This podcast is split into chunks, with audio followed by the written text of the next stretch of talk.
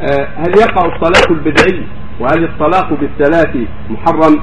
مثل أن يقول أنت طالق أنت طالق أنت طالق في آن واحد. وهل هذا من الطلاق البدعي؟ الطلاق البدعي ما سمعت الطلاق البدعي كان باللفظ أنت مطلقة في الثلاث أو فلانة مطلقة في الثلاث لا يقع إلا واحدة على الراجح.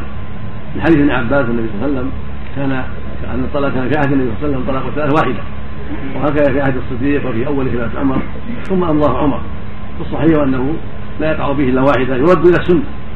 أما إذا كررها قال طالق ثم طالق ثم طالق أو أنت طالق أنت طالق أنت طالق واراد ايقاع الثلاث أو ما أراد تأكيدا ولا إفهاما أطلق هكذا أنت طالق أنت طالق أنت يقع الطلاق.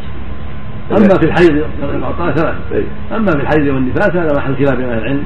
والقول بعدم الوقوع قوي جدا لأنه خالف أمر الله فلا يقع. لكن الجمهور والأكثر من العلم على إيقاعه.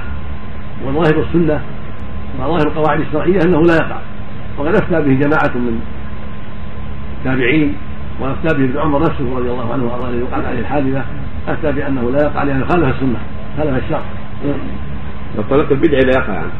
عنه اللي في الحيض والنفاس عند بعض أهل العلم. نعم. أما طلاق الثلاث جميعا فهذا يقع منه واحدة أيوه. إذا كان بلفظ واحد أنت طالقه بالثلاث أو مطلقه بالثلاث يقع واحد.